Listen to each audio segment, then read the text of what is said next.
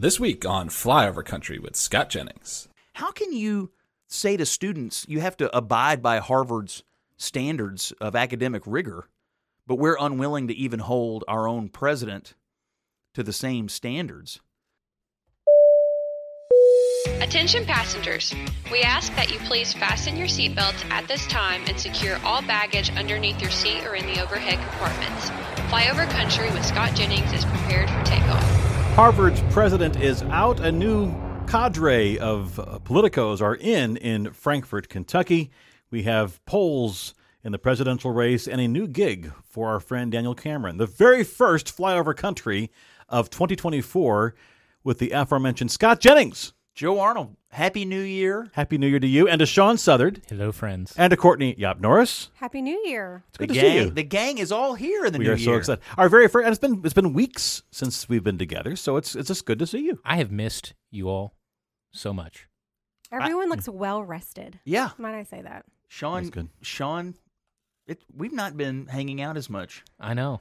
and I'm glad we are. Joe, you've been busy. You've been on the road. Indeed. Courtney and I have been here holding down the fort at the office doing We stuff, have. but uh, you guys have been hard to pin down. I will say. I will say. Scott and I went and shot some weapons.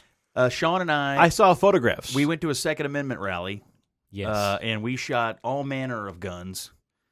Uh, but my favorite shooting range is closing, or did close as of December 31st. The good people of Open Range in Crestwood, Kentucky. I didn't know they closed. I've been shooting there for years, and um, uh, take Everett, my son who loves to shoot, and uh, and Terry took me. Terry yeah, Carmack. Terry took me. Carmack, Senator McConnell's chief of staff was there, and Sean came out, and we and we were stunned to learn it was closing. I guess maybe the owners are retiring or Yes, something. And yes. uh, anyway, I got to find a new place. So I was telling Courtney about this the other day, and she was like, "Oh yeah, I shoot at this other place on in It's this in other." Middletown, Yeah. Range USA. Over, So go there. we may be Great getting people. uh, may be getting the, the pod at the shooting range pretty soon. I think we need to do the very. I guess the second uh, pod on the road. The first one is always Fancy Farm, but Yeah. I guess the second one should be at Courtney's favorite shooting range. yeah.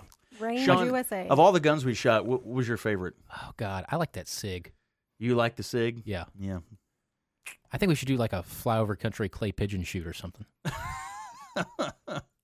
we could. I just want to. I just want to take all four of us to the range, and and I want to see who. I'm a little worried. Courtney's the ringer here.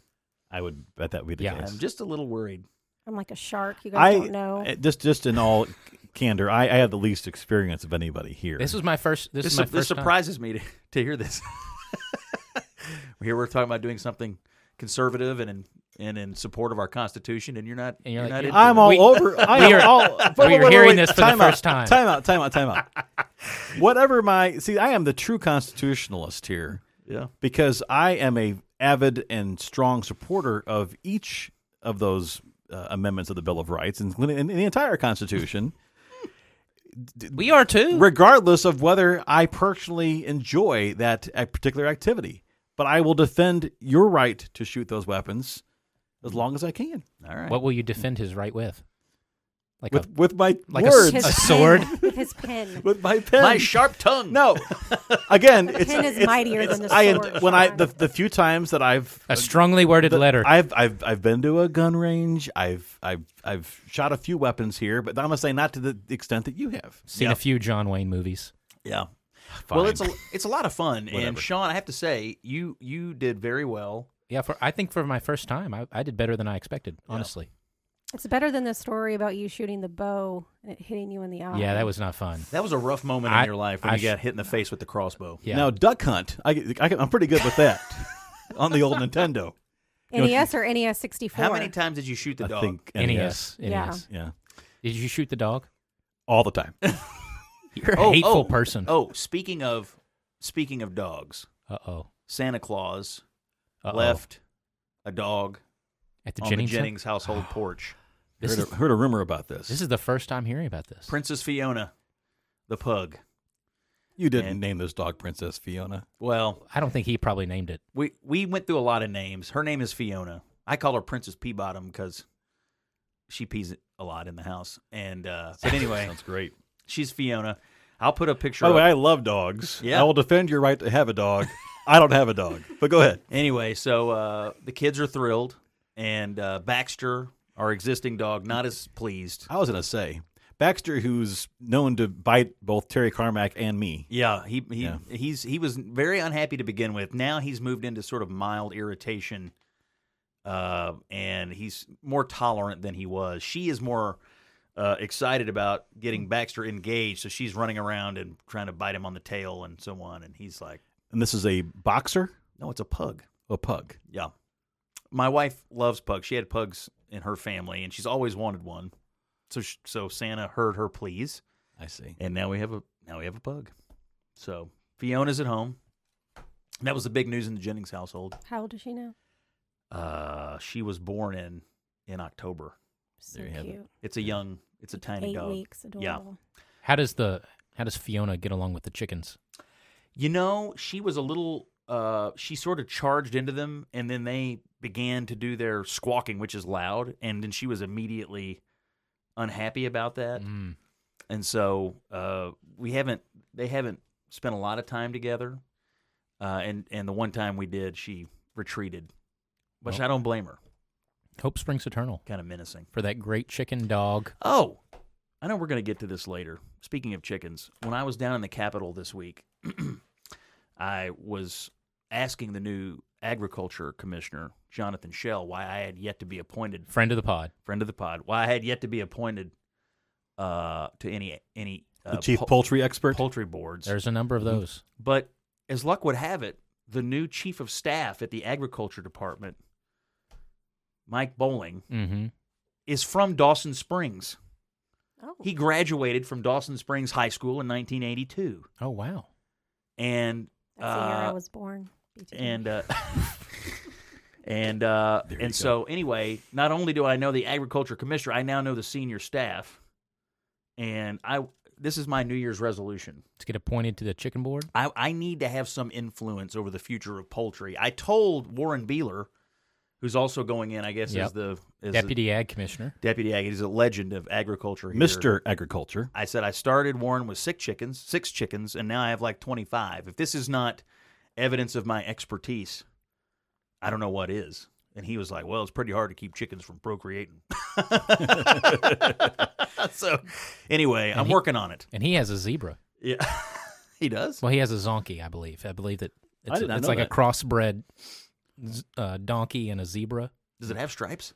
I think it does. Interesting. I've seen photos of it. Warren Warren is a uh, renowned livestock judge across the country. He is Yeah, he is he is. called upon in dozens of states to go and and judge at you know at, at when kids who are showing you know different. Yeah. different livestock. We should have him on the podcast to talk. Oh, he's he's a true flyover country. We should have Warren in. Yeah. You know who else we should have in? I was thinking this the other day, Joe. Because of your uh, Kentucky Living magazine, I'd like to have in Pam Brown. That should be great. Kentucky and Pam Brown, Mhm. uh, CNN chief investigative anchor right now. I delivered her uh, a stack of Kentucky Livings uh, that uh, she was in last month, and so uh, she was grateful to get that. But we should have Pam in at some point and get her to tell us about uh, her job at CNN. That'd be great. Yeah, absolutely. I've been ruminating on the pod over the break about what we should be talking about. Many people have been ruminating on the pod. We we actually understand now that there's some Democrat operatives who listen to the podcast now. Are you serious? Oh yes, they were they were tweeting all sorts of things about things we said on the last podcast. So hello, friends and enemies. wait, that was weeks ago. I know. Oh man, amazing. Well, anyway, uh, I think we should endeavor to get some more. Might get a few more folks in here that we met along the way who'd make good, good guests. I think we got some governors out there that want to come on. We got some uh, other politicians that may want to come on, some media types. So it's going to be a good year for uh, Yeah. for guest booking with the with the politics starting. I want to start tonight uh, as we record this. By the way, at eight forty four p.m. Eastern time on January third, twenty twenty four, about your former employer, to a degree, where you were an adjunct professor at Harvard University. I've had two jobs there. I was a resident fellow in the Institute of Politics, and I have been a professor uh, in the Kennedy School of Government. I thought Absolutely true. I thought you were going to talk about WHAS radio. Could do that too. I was an adjunct news anchor there. I know. I know a lot of former WHASers out there, Yeah. including yours truly. But Boy, it's rough sailing at Harvard right now. It really is. So Claudine Gay, uh, after much consternation and uh, just a really drawn out, complicated debate, which uh, I guess ultimately it was not the fact that she wouldn't uh, condemn anti-Semitism. It was ultimately the the, the plagiarism accusations, or what was it? Was this was this a sum total of what what forced her out of ultimately?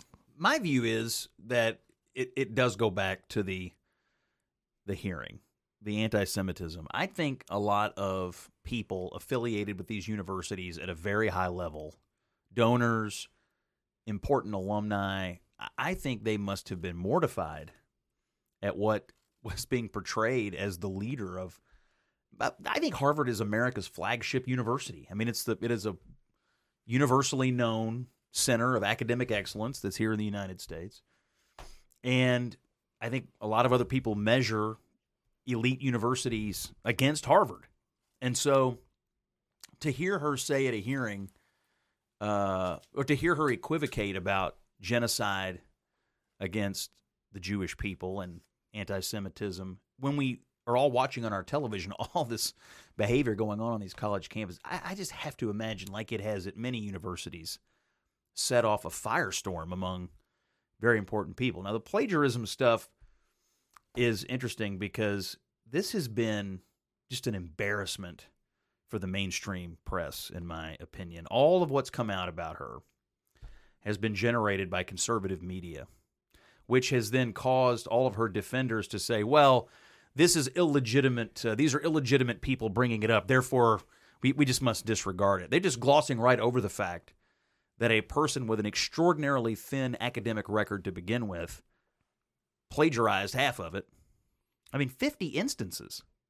Just glossed right over. And apparently, at the beginning of the whole thing, even before the hearing, this was going on in the background. They were threatening to sue news outlets if they published any Oh yeah. word of this. Yep. And so Harvard was Yes, they were threatening news outlets. So, what I think is that during the anti Semitism hearing, you had an uproar of important donors and alums sort of outside. And then I think when the plagiarism stuff became obvious, my guess is they must have had a faculty uproar on the inside because how can you say to students you have to abide by Harvard's mm-hmm. standards of academic rigor, but we're unwilling to even hold our own president to the same standards? And I, I just, my guess is a lot of influential faculty had something to say about that. I mean, how can we be Harvard if we're not even willing to uphold our own standards and enforce them on our own president, who, by the way, uh, wasn't wasn't all that scholarly to begin with? because you're saying that the, the lack of journals or, or scholarly no articles. books, articles. I mean, the things that these academics do is ri- they write. They write things. They publish things. I think it was an interesting choice to begin with that they chose her. I think they kind of overcorrected historically. They haven't choose, chose women, minorities in that position. So then they kind of overcorrected choosing her. I don't know what sort of qualifications she had because her resume was so thin on the academic side. Did she meet donor requirements? Was she good with? Did she have another population that she was meeting with that they normally couldn't reach? What? Why did they choose her in the first place? Hmm. I To guess be we'll, there. I guess we'll never know. Well- Sean. you know I, I just i don't i don't get it and then to say you know plagiarism i don't know it just it doesn't it didn't really make sense that they chose her in the first place There's so many things that could be said about this entire situation from beginning to end. But you know, Scott, the, the point you made about the, the press and the reaction to this, oh my gosh. the AP today, which Oh. which I think has historically been a down the middle, Yes. reputable news organization. Yes. they put out this story and they they said that conservatives have turned to a new weapon to to cancel people The truth? plagiarism Yes. Oh, oh. they It's call, like- they like call in the- plagiarism it was like it was like plagiarism noun conservative weapon Yeah, it's like in the last two months, conservatives invented the concept of plagiarism and why it might be bad and, at a major university. and remember like you know when Melania Trump was giving speeches that you know had some similarities to Michelle Obama's speeches it was like oh uproar cancel blah blah blah and then now it's like oh it's fine it's fine i think our president got in trouble for that about Yeah, so that's what 30 years I have this theory, Joe. ago. Joe, th- Neil Kinnock. Joe, this is my theory. Is Yes. you know I'm coming around to one of your New Year's predictions. Uh oh. Is that Joe Biden will not be the nominee Are for you serious? 2024. You're coming around? I think it's going to be Claudine Gay. because she has to be as progressive as he is, and then also has his same knack for fla- plagiarism. that AP story you mentioned that start so we started the morning with the AP saying that conservatives were now inventing this new theory of plagiarism. But buried in that story is the following paragraph. This is the Associated Press. Christopher Rufo, a conservative activist who helped orchestrate the effort, celebrated Gay's departure as a win in his campaign against elite institutions of higher education. On X, formerly Twitter, he wrote, scalped, as if Gay was a trophy of violence, invoking a gruesome practice taken up by white colonists who sought to eradicate Native Americans. So the Associated Press reported to us today that it was the white colonists who were scalping the Native Americans. Later, after everyone pointed out that this was in fact backwards, the Associated Press stealth edited the article to say that the white colonists had learned how to do the scalping from the Native Americans, but they were still the main scalpers. So that's how the Associated Press they, they need a wellness check over there, by the way. They're having a day. To go further is like you know, like when you've lost, like in this culture these days, it's like we have not, we've not lost, we we've lost the ability to like, okay, listen, I've lost. I need like take some time, go reflect on things. Not Claudine Gay. No. Courtney sent around today a Yep. column from her in the New York Times today. And you know, in that it's a very interesting column. I think it's well worth reading. I mean, the first sentence was four score and seven days ago. I think she showed a little remorse. That was for the Babylon Bee. being- The Babylon Bee said that uh, she her resignation letter was titled "The Gettysburg Address," but um, but buried in, in her I finally got that. Good job, Joe. Welcome into the combo. so buried in her column is is this passage. College campuses in our country must remain places where students can learn, share, and grow together, not spaces where proxy battles and political grandstanding take root. Political grandstanding on college campuses? Now, I mean, It's can you talk about being tone deaf? About well, it's just hypocritical. yeah, I mean, yeah, just yeah, just not The- recognizing. the the wider excuse or the wider rebuttal to all this from the left is that she was fired because she's a black woman. That's what you've heard. I've been on TV about it. I've been watching some coverage, and we're going to play a clip in a minute. But basically, oh, they only got rid of her because she is a black woman. Let's hear a let's hear from him. This is New York Times Mara Gay. The thing that really disturbs me is the unrelenting campaign from the right and from some conservative activists to uh, slander, discredit, and ultimately, I, I guess, uh, you know, somebody used the phrase, uh, we've claimed a scalp, I, said, I think, on uh, social media, you know, to essentially unseat gay and other presidents as well um, when they don't like, uh, you know, the, not just the handling of uh, the horrific attacks on Israel on October 7th, the way that that was handled on campus, but really anything else uh, that they don't like about uh, not just these presidents, but actually what they would call wokeism on campus. So this is really an attack on academic freedom. It's an attack on uh, people who are pluralists and believe that you should bring people from all over the world together uh, of diverse backgrounds and that you, you actually have more scholarly rigor and, and more um, value can be uh, brought by having people from different backgrounds. This is an attack on diversity.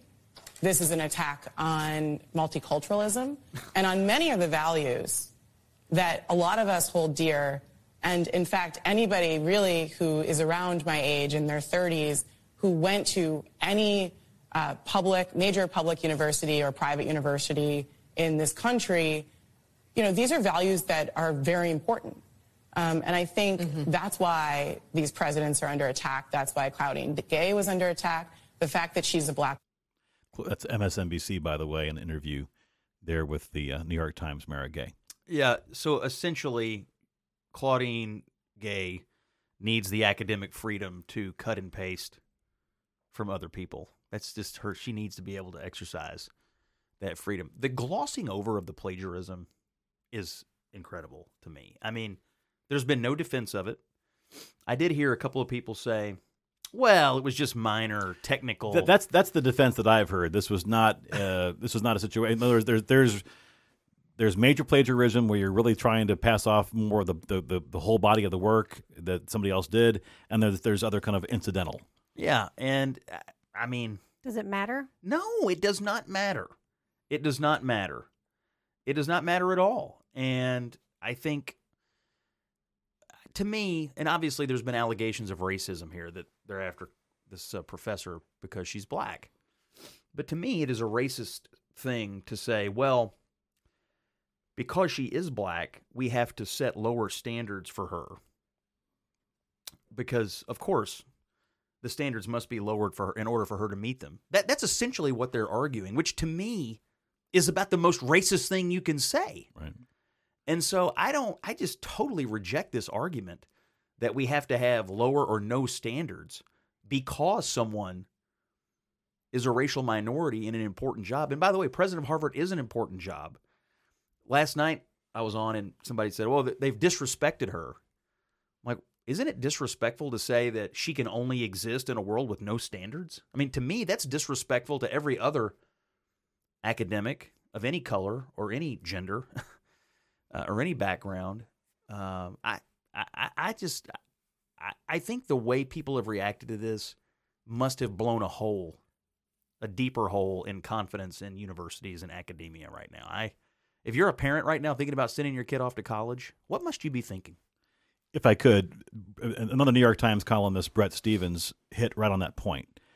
He said one of the secrets of America's post war success wasn't simply the caliber of U.S. universities, it was the respect they engendered among ordinary people who aspire to send their children to them. That respect is now being eroded to the point of being erased, and for good reason. This goes back to, in some respects, I don't disagree with some of the comments from the other New York Times columnist on here, uh, where, where she's saying this is not just an attack, this is basically an attack on wokeism.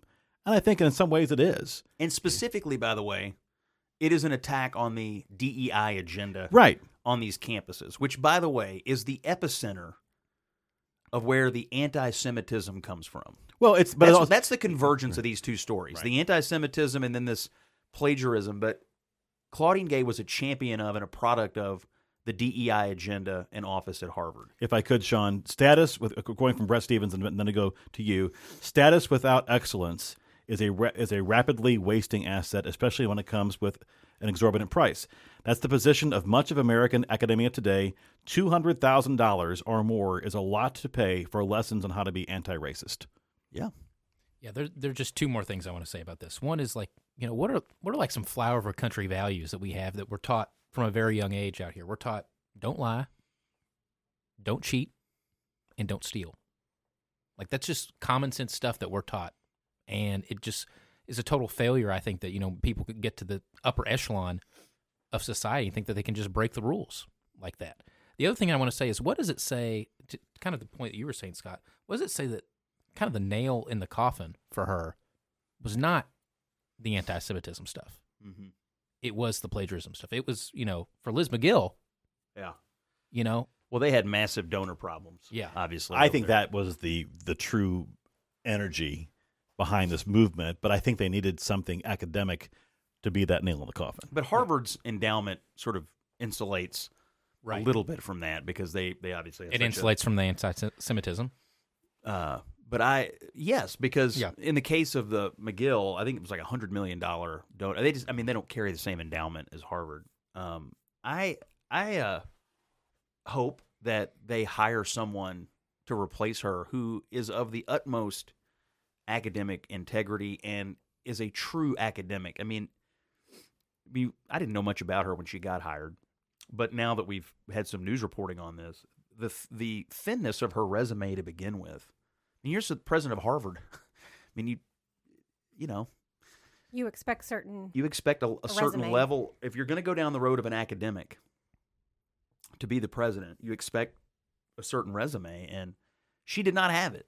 Now, okay, maybe she met other goals, as you and, that, pointed and that was my thing. Is in the beginning, what what were her requirements for this? Did she what other qualifications did she meet that they said that's the next Harvard president for us?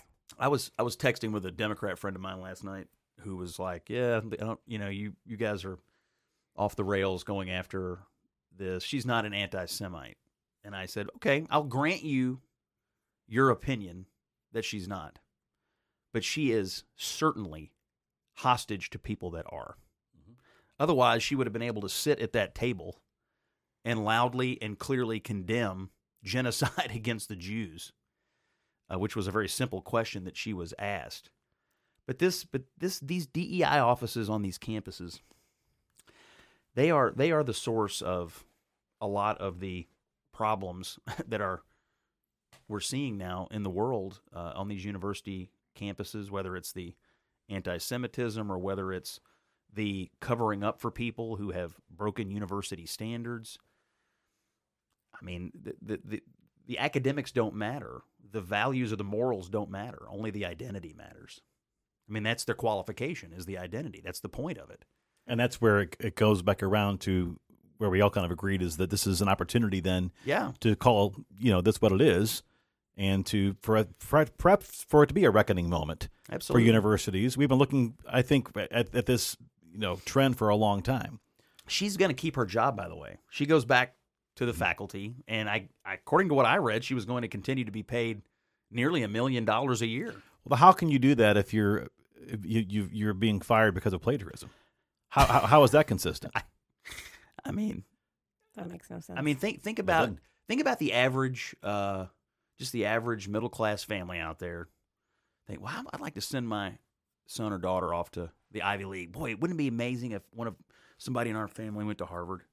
So they've read in the paper that the president of Harvard is a serial plagiarist who can't decide how forcefully to condemn anti-Semitism, and when all of her problems were exposed and she was forced out of her job, she gets to go back to the faculty and make almost a million dollars a year. My guess is you're asking yourself, do, do I want to send my kid there? Do I want to pay for this? What am I paying for? how how difficult would it be for her students when she sends them emails like, "Hey, you need to cite your work." I know. even small ones. Dr. Voss here at UK, he did a, a big article about because he was there with her, and uh, some of the work he did was cited in her papers. Not cited. Not that. well, yeah. plagiarized. yes. and he said he he didn't know that using the p word when he said, "Yeah, she plagiarized my work," that it would cause such an uproar. But what what else would you call like what what else would you call it? I read his piece. I felt like he was trying to excuse it, He was trying to Yes, yeah. excuse it, one hundred percent. But he which I, I've been stunned at the number of academics who have jumped at the chance to excuse plagiarism. And I have been stunned at the number of journalists who have jumped at the chance to try to cover it up because it flowed, the uncovering of it flowed from conservative journalists that they Right. don't like. Yeah. It's crazy. Isn't this the point of journalism and media? To investigate and uncover things? I mean, Ah, I mean, the good honestly, old is days. it Joe? Is that is that the point of? I, I will. T- on that front, by the way, I read a tweet tonight Ooh, from Nate Silver. By the way, Nate, he of 538 fame. He's kind of a free agent now, He's going to get canceled. but he said tonight He's with us now. there's a certain type of journalist with an increasingly utilitarian outlook, i.e., it's so important that the good guys win right. that the ends justify the means, and fairness and accurately are subservient to that. This was subtext for a long time, but is now being said explicitly. Right, and I don't think it's I, I, it's not new, but I think it is more prevalent. Yeah. And I think it's also, I mean, frankly, in your your your other employer, CNN, and, and other other networks as well, there's an expectation from the viewers. If you don't deliver that kind of uh, that narrative that I want to hear, I'm going to turn you off. You know, if that's that's the world that we live in. somebody uh one of these uh left wing activists on Twitter was going crazy when this firing was announced, saying we're now going to investigate all the right wing academics. It's like good luck finding them. All three. All three of them. but you know, that you know what like the the answer. nine percent. You know, you know what the answer to the fine. Go ahead, right. because she's not being investigated for being left wing. She's being investigated for being a fraud, basically. And uh, go ahead if you want to. If you want to dig up the handful of right wing academics out there and test their Hillsdale better batten down the hatches. so, but but you know, the, the, and we can we can end on this. I I think the broader story for higher education right now in the United States is people are already questioning the value of it. When you look at the expense, they're questioning the value. Of, I mean, things- colleges are getting outrageous, and so this, along with other issues, I, I think parents are. I mean, they're they're they're asking themselves right now, what's the value of this versus Sure. the value of some other kind of education or the value of a school close to home. And it, you know, we're in a bit of a reckoning period, mm-hmm. and and I don't know how it's going to shake itself out, but it it feels like we're on the precipice of something fundamentally changing in, in the way we've known higher education. Yeah, the two big things we've heard the most about on college campuses last couple of years is is this situation as far are you being driven by a pursuit of of learning and how to learn or by some identity politics or DEI and then secondly of course is the college loan situation. Yeah. And at some point at some point those two come to a head to your point is to say is this worth it. Let's go to Iowa and New Hampshire. Iowa Republican caucuses coming up Monday January 15th just 12 days away. Uh, and then January, I'm sorry, the, the 23rd, Tuesday in New Hampshire. When we come back in a moment, the presidential polls and w- do Nikki Haley or Ron DeSantis stand a chance? Hey there, Flyover Country listeners. Today's episode is brought to you by the Bluegrass Media Lab, Kentucky's premier media studio. The Bluegrass Media Lab offers a wide array of services, including video production, podcasting, live shot broadcasting, web development, media training, and more. You name it, they do it. Head over to bluegrassmedialab.com today to get in touch. Now, back to more Flyover Country with Scott Jennings. This is Flyover Country with Scott Jennings. I am Joe Arnold. Courtney Yop Norris. Scott is here. Sean Southard. And Scott, yeah. we are watching very carefully the uh, couple different, actually, the, the first votes being cast in the presidential contest of 2024. Iowa's going to be first. The caucuses, January 15th. Yeah, we've got a bunch of stuff happening. So we're recording on Wednesday night. Um, I'm actually flying up to New York on Thursday. CNN on Thursday nights having town halls with Ron DeSantis and Nikki Haley in Iowa. So I'll be on the the post game coverage for that, and then we go immediately into next week. CNN is having a debate in Iowa, and it looks like it'll be Haley versus DeSantis. Trump also qualified, but of course won't be there. I think maybe Fox is also having some programming. So we're going to have a bunch of very public uh, interactions between DeSantis and Haley coming up here before we have the Iowa caucus. Right now, Donald Trump is still dominant in it. And then the very following week, uh, we have New Hampshire, as you pointed out. In, in the intervening period, there's supposed to be another couple of debates in New Hampshire that, in theory, should be Haley versus DeSantis. I'm not sure the criteria for those or whether Christie or Ramaswamy will uh, qualify. I guess to me, uh, the big the big question here is, can somebody get close to Donald Trump in Iowa? I mean, he's so dominant. And how close is close, in your opinion? I have been saying that if Ron DeSantis got within single digits, that would be a fairly close result. That would be extraordinary considering where he is right now, wouldn't it? It would be extraordinary for anybody to get that. I mean, Trump's up, you know, 20, 30 points. Um, I, I have talked to some people in Iowa. There is a school of thought that Haley might slip in ahead of DeSantis, even if even if she, and, and I think she has lower expectations. So so even if she finished far back of Trump, if she were to somehow finish ahead of DeSantis in Iowa, my presumption is this would end the DeSantis campaign. And and give her a little bit of propulsion heading to her true Alamo, which is New Hampshire. For Trump, um, I, I mean, everybody expects him to win. The problem with high expectations is that they're high. And so for him now, he does need to crush. I mean, I think the expectation is that he is going to crush. He needs to crush. Anything below an absolute crushing victory, um, you know, could could cause some people to wonder whether he's he's wobbly a little bit. But you talk to folks out there, and even the people who definitely don't want Trump are like, yeah, he's he's crushing right now. And of course, if she does well, that also can, from a just a dynamic situation, propel her, I would think, somewhat in New Hampshire too. Yeah, her main problem Get that in- bump. Yes, her main problem is Chris Christie, who We've got some sound from Chris Christie. So basically, he's behind her, and he has been absolutely steadfast in saying he will not drop out of the race. Let's hear from Chris Christie. Who do we want to be as a country? Many of us feel like we don't have anywhere to go, that the only choice is pitting us against one another. The country I choose, one with love in our hearts for every American. Our differences are a strength, not a weakness. Where the president cares more about you than he does about himself. Donald Trump, he will sell the soul of this country. I'm not perfect. I've made mistakes, but I will always tell you the truth. New Hampshire, it's up to you. I'm Chris Christie, and I approve this message. So he's got that on TV. I saw tonight, by the way, that the Trump campaign is apparently, I haven't seen the ad, I just saw the reporting, is on the air with an attack ad against Nikki Haley in New Hampshire, attacking her, I think, on immigration, maybe. And the super PAC had been attacking her on taxes. By the way, so this keeps coming up. Um, is Chris Christie basically preventing Nikki Haley from having any chance of winning? So I asked a Chris Christie senior advisor, how are you all answering this? And here's what they say Haley is essentially political fool's gold. Might look nice from a distance, but ain't worth much up close. Meaning she might talk a big game right now, but will never take the risks, possibly alienating his base for 2028, needed to beat Trump in a one versus one matchup. It's 2016 all over again.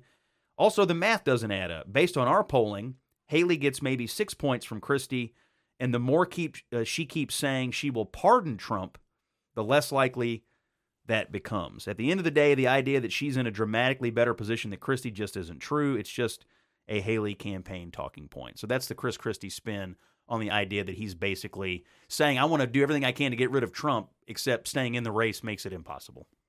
Well, look, Donald Trump didn't win Iowa the first time. Yeah, it was close. It was close, but he didn't win. Mm-hmm. He's got a better team around him now, Yep.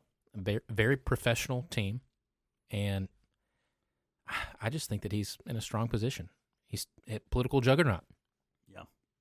To your point that you had last year Mhm. when we recorded. Oh, great dad Hey. joke. The gra- you like that? I- I think he. I think he's going to come out on top. If he's an incumbent president and he has the momentum behind him, I don't think he's going to be able to be. And I and I find it interesting that Haley keeps bouncing back between this little game that she's playing, trying to get the independent voters of New Hampshire, where she's like, "I'm going to pardon Trump, but I really don't like him, and he's a threat to our democracy, but he's okay. I'm going to be in his administration." She just has flip flopped since 2016. Her support, not support, support, not support. Eh, it's not really. Eh, I, eh, I, I just don't think that like this argument that she is basically trying to make is that he is the establishment. Well, he is. I mean, he's an incumbent president. But he's ju- not really. He is. He is just such a different to his to his supporters, he's not the establishment, and that's why they like him. We, we've been spending a lot of time parsing out Iowa and New Hampshire, but just to pull back, it, it would be shocking to me. Take the names out of it. If I told you there was a human being who was sitting at 66% nationally in his or her party for their party's nomination, Mhm. and the next closest person was at 11, and we are a mere few days from when they start voting, would any of us be saying, oh, well, obviously he's going to lose? I mean, no. And so whenever I, I think about, oh, this could happen and that could happen, just remember two thirds of Republicans nationally want Donald Trump to be the nominee. I know it's not a national primary. I know we go state by state. I, I get it. But that gives you some idea of just the national sort of narrative and water flow Mhm. towards Trump in this race. Morning consult today, 2024 Republican primary nationally, Trump 66, DeSantis 11, Haley 11, Ramaswamy 6, Christie 4, Hutchinson 1, someone else 1. 66 and the next two is two closest competitors are at 11 and 11. Even if they combined forces and got every single vote, they'd still be down 40 points. Let me ask you a hypothetical, all of you.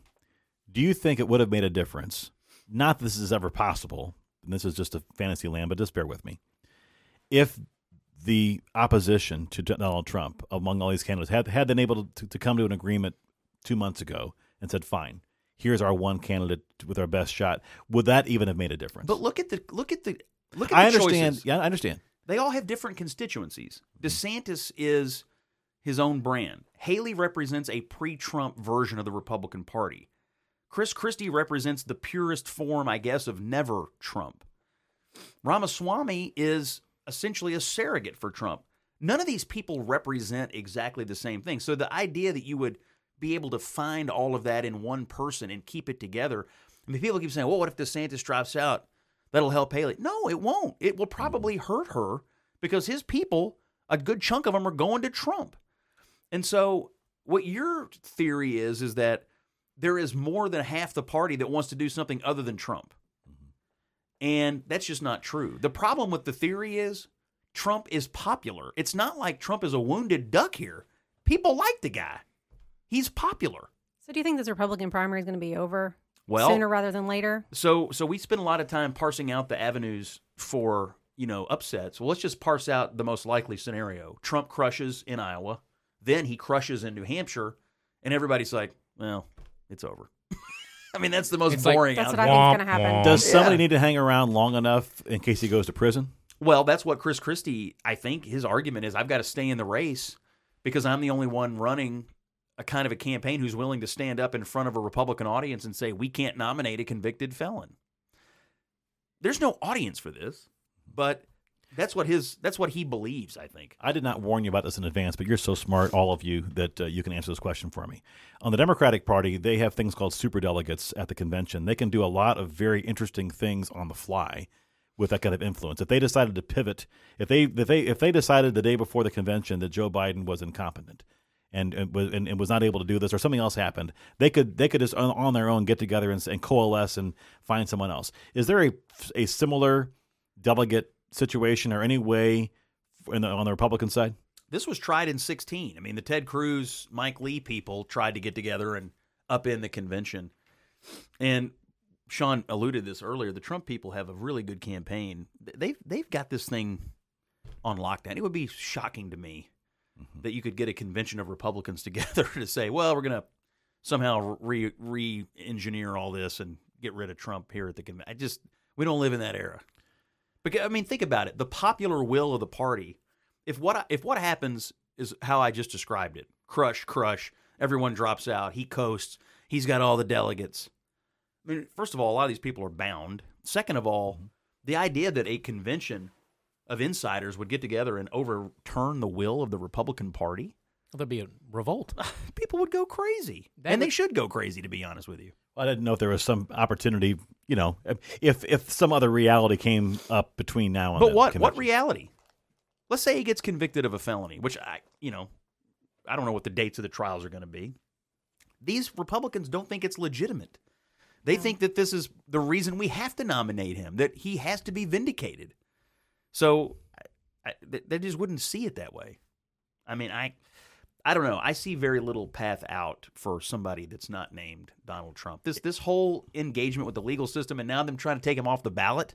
Mm-hmm. It's been It's only like helped him. fuel. It's only helped his camp because he's When like, I'm have- getting indicted for you. These 90 indictments are for you, my people, so that you don't have to deal with it. I'm for the democracy, and And you've got Democrats and independent senators like being like, "Oh, guys, this is bad. Yes. Be careful what you wish for." By the way, that Maine Secretary of State sounds and acts exactly like what you would expect. Like a TikTok star. It, but this is great for her. She gets to unilaterally knife Donald Trump and get all the glory from that, from the far left that she wants. And then when the Supreme Court punts it into the sun, oh, that illegitimate, dastardly, bought and paid for Supreme Court. That's why we got to, Mitch McConnell rigged. yeah. Yep. And so I she's actually, like the Angela Lansbury. of- I think, what? I She's like think no law degree, no law background. She's just playing a part. She's like, I'm just going to arbitrarily decide this legal case in front of me, even though no one asked me to. Which the craziest besides part- my friends. The craziest part of all this is that he's not been convicted of anything. I think this whole thing taking him off the with it. ballot ballot is not, is this is part of the larger Democratic plan to delegitimize the United States Supreme Court. There is a massive, well organized, well funded campaign to get the American people to view one of our branches of government as illegitimate. It's unfortunate that the leading candidate for president on the Republican Party was also trying to delegitimize the election process four years ago. If only there would be there would be much more uh, of a ground to stand on, you know, overall. And I agree with you, Scott. There is an effort to not only to delegitimize the Supreme Court, but frankly to delegitimize the entire country. If you talk about you know Thomas Jefferson's statue being you know torn down in New York City, the founding fathers overall. I mean, ultimately, what we're talking about here is either the country is essentially good or essentially evil, and this is the this is the big battle that's being fought on campuses as well as on in these contests. That Jamie Raskin, congressman, was on CNN State of the Union on Sunday saying, "Well, you know, Clarence Thomas has to recuse himself from any of these cases involving Trump, and if he doesn't, well, we'll have to we'll have to see what we're going to do about that." As though as though we were just going to render the Supreme Court like no longer a, a legitimate branch of the government That's or the goal. And He will reap the whirlwind. but that's the but Thank that's what that's what they're setting up here. A situation where the Supreme Court's going to correctly toss this out. And then over half the country or half the country is going to say, "Oh, it's rigged for Trump." You know, these are not legitimate people. Supreme Court, Yeah. Electoral College. That's why we got to pack the Supreme Court. That's why we got to do this as the Supreme Court. So it, it's all part of this great conspiracy, in my opinion, to delegit. They are they are committing insurrection against the Supreme Court. I mean, that's the plan. That's what they want to do. They want the country to basically say the Supreme Court is no longer a legitimate and functioning authority in our country. That's what they want. That's what they want. Yeah. And this is part of it, in my opinion. Speaking of the wider battle, if you will, or the wider debate over perhaps some of the woke culture, uh, your friend, our friend Daniel Cameron, Yeah. the former Kentucky Attorney General, just days after leaving office, has a new job. Uh, and this is called the 1792 Exchange. It's an organization dedicated to pushing back on woke capitalism and corporations. Yep, our friend Daniel, who uh, Courtney and Sean obviously had the pleasure of uh, working for in the last uh, campaign last year, has become the CEO of this 1792 exchange, and uh, he will be leading a uh, the, these national efforts to uh, engage corporations and and try to hold them accountable for some of their uh, their woke policies. Daniel says, "I'm honored to serve as the CEO of this exchange." I will continue the meaningful work to put an end to the anti American ESG agenda that threatens to take over our corporations and change the fabric of our country.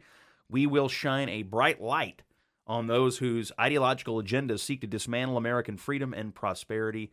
So you can find them at 1792exchange.com. When I first heard the name of this, I thought, does this have something to do with the founding of Kentucky? That's right. I'm not sure that it does, but uh, but what I expect, Sean and Courtney, is that Daniel is is going to be a highly visible person uh, as he leads this organization. Yeah, I think that's right. And, you know, it's kind of, you know, you think about the ESG movement and what it does is deliver ratings on corporations for environment, social issues, and governance. Uh, this is kind of a conservative, the new conservative response to that, which is that it provides, you know, ratings and, and, you know, rates companies on biases that they may have.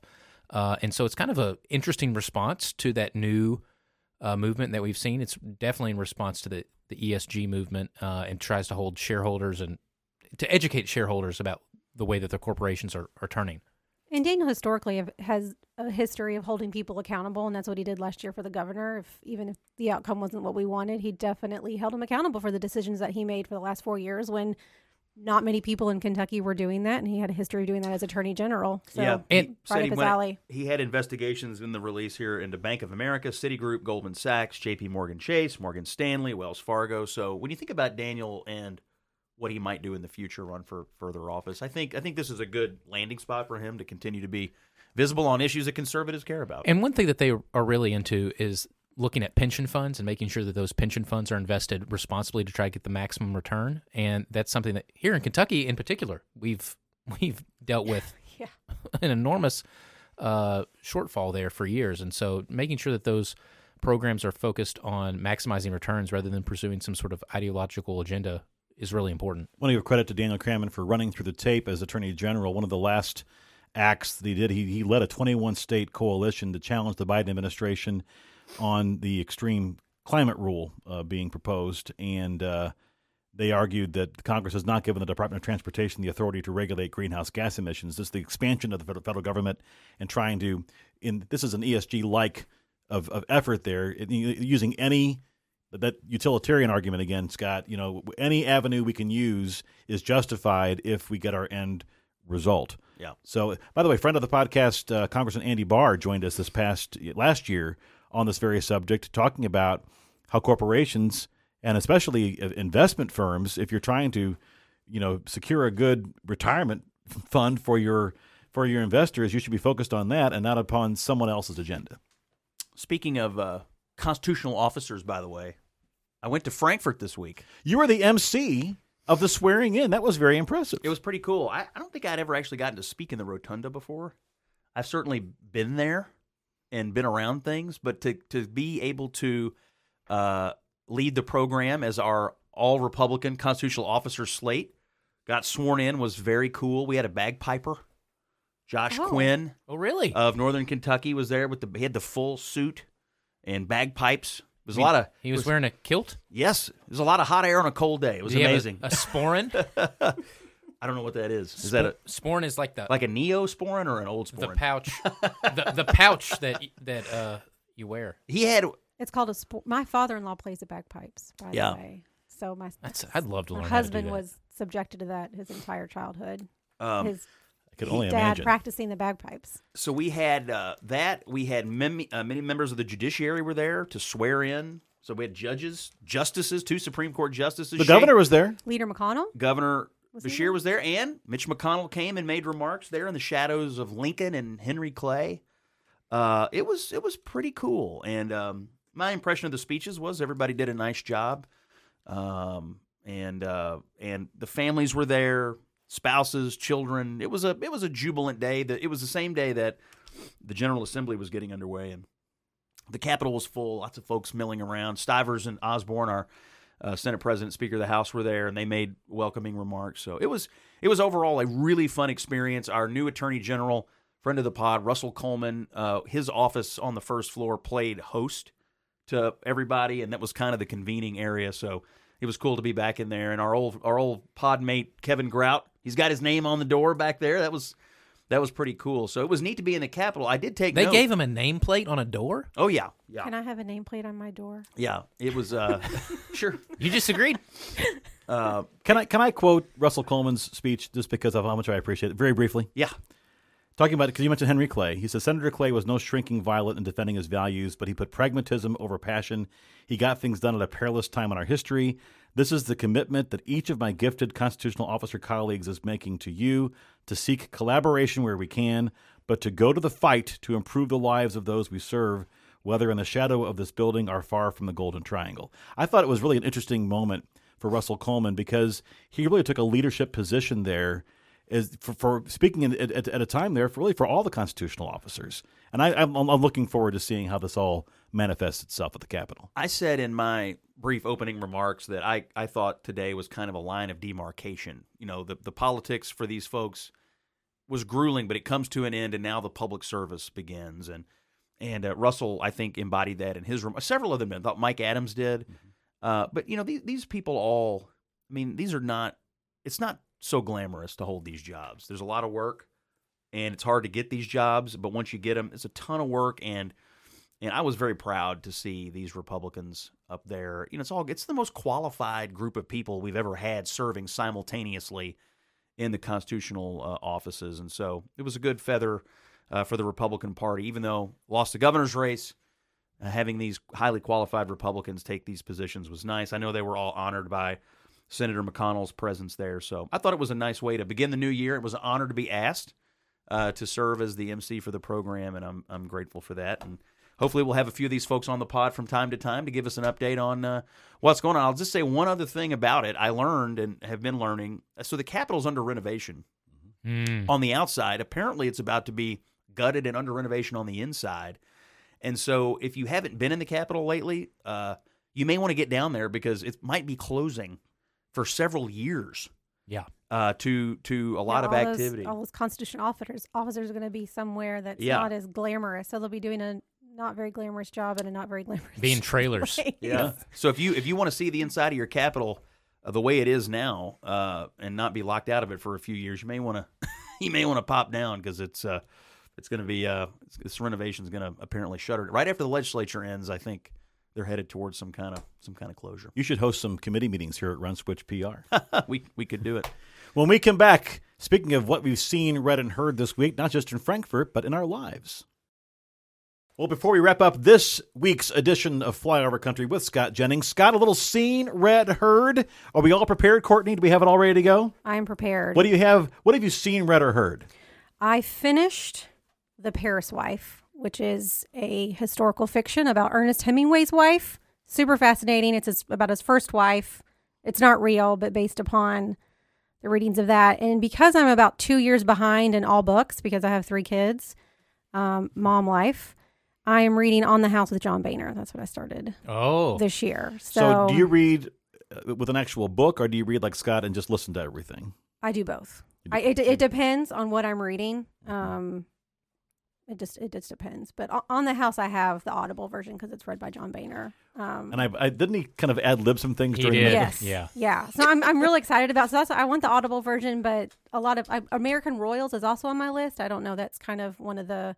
That's also like two years old, where it's about if George Washington didn't forego the presidency, and so. But on the house, John Boehner. I'm two or three about it. years behind on some television watching. I didn't realize this episode, this the show even came out. but just I've, two or three years. well, you think? fine, okay, I'm 20 years behind. But that There's said, this new show, Cheers. it's incredible. It is pretty good. So uh, there's a show on the Smithsonian Channel called. Come on now, why, Courtney? Can I talk to you about I, this? I I don't watch a lot of TV. I'm really far behind. Like I watched Okay. The West Wing like 20 years after it What? came out. So go ahead, Why Joe. Talk they- to me. I mean, it doesn't even. I can't even finish my sentence before they're just. I know. What- they're, what is- ro- what- they're roasting what? you. Like I'm hearing about the Smithsonian Channel for like the first time in my life. Hit it. Tell us. what's on the what- Smithsonian Channel? There's a show called The Lost. Mummies Unwrapped.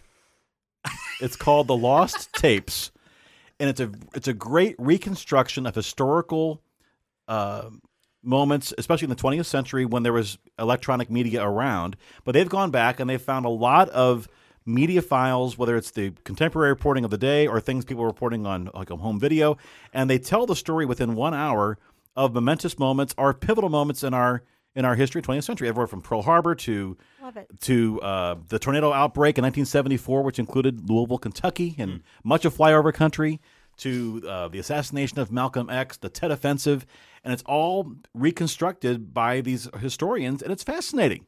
So give it, I guess, give it. Go on a plane to, to wherever you go to do these things with the politicians, and just watch one episode, will you please? Okay. We'll talk about it. I'll Thank watch you. one episode. Thank you. My scene red heard is uh, we kept up the Jennings family annual tradition this year, and we're glued to the Sci-Fi Network Twilight Zone marathon. You missed a few episodes. I missed a few, uh, but but In your I, honor, I watched like five of those over the weekend. I just love it, and I have one child who loves the Twilight Zone, and the rest are like, "Dad, this show's in black and white. This is terrible." But uh, but one kid loves it, and so freaking creepy. it's it uh, would scare me. I don't think I can watch. but we Zone. we love it, Okay. and so some of our favorite episodes were on, and we enjoyed that as a family. And Your favorite? I, I my favorite has always been it's close, but I love the Howling Man, where the traveler goes to the castle and meets the it's like a monastery of these religious zealots, these monks, If I, by the way, if I were saying this right now, you guys would be rolling your eyes. But go ahead. and Oh, I, I am, but you know, his name's on the my- podcast. You have more respect. No brother- one can see my face right now, but it is making a very weird. Brother Jerome is the head of the the religious sect, and they have locked up in the castle the devil himself. Ah. and the traveler uh, is ultimately tricked by the devil, and they he lets him free. And this is just prior to World War II, and Last year. all year, sorts of bad last year he talked about this and talked about the guy that is not sure whether or not he's murdering people because all the mannequins are in his oh, the basement. wax the wax figures, yeah. and Yeah. so That's also a great one. I didn't actually see that one this year. It, it didn't come across No. when I was watching. pity. Yeah. All right, how about Do you, you, Sean? not, do you not like this show? I, I have not actually watched a whole lot of the Twilight Zone. I've only seen one where it was about like a department store and a mannequin. and Yeah, she, she- like, she doesn't know she she's a doesn't know mannequin. she's a That was- that was on the air over so the- that's- over the weekend. That's Yeah. the only Twilight So this Zone is really this that is I one of the few things that like you know separates me from most eighty year olds is that I don't watch the Twilight Zone. So Okay. Sean and I Uh, did discover that we are just tiny, like we're just young old people. Like I knit and watch. That's all us. All right. uh, I started watching, have not finished the new Dave Chappelle Oh, comedy special. I've seen some outrage about it. I have which to. was it, would- the first 10 minutes that I watched was really great. Uh, read I read one book called Generations uh, about a, a family here in Kentucky called the Ledford family. Totally recommend that everyone read it. And then also started friend of the pod, G.L. Gregg, Gary Gregg's new novel called The Stag and the Spear, set in World War II London in England and Oxford. So please go check it out. For Courtney, Sean, and Scott, I'm Joe. Thanks for listening to Flyover Country with Scott Jennings. Flyover Country with Scott Jennings is a production of Bluegrass Media Lab, coming to you from the heart of Middle America, Louisville, Kentucky. If you like what you heard, subscribe to Flyover Country on Apple Podcasts, Spotify, or wherever you find your favorite podcast.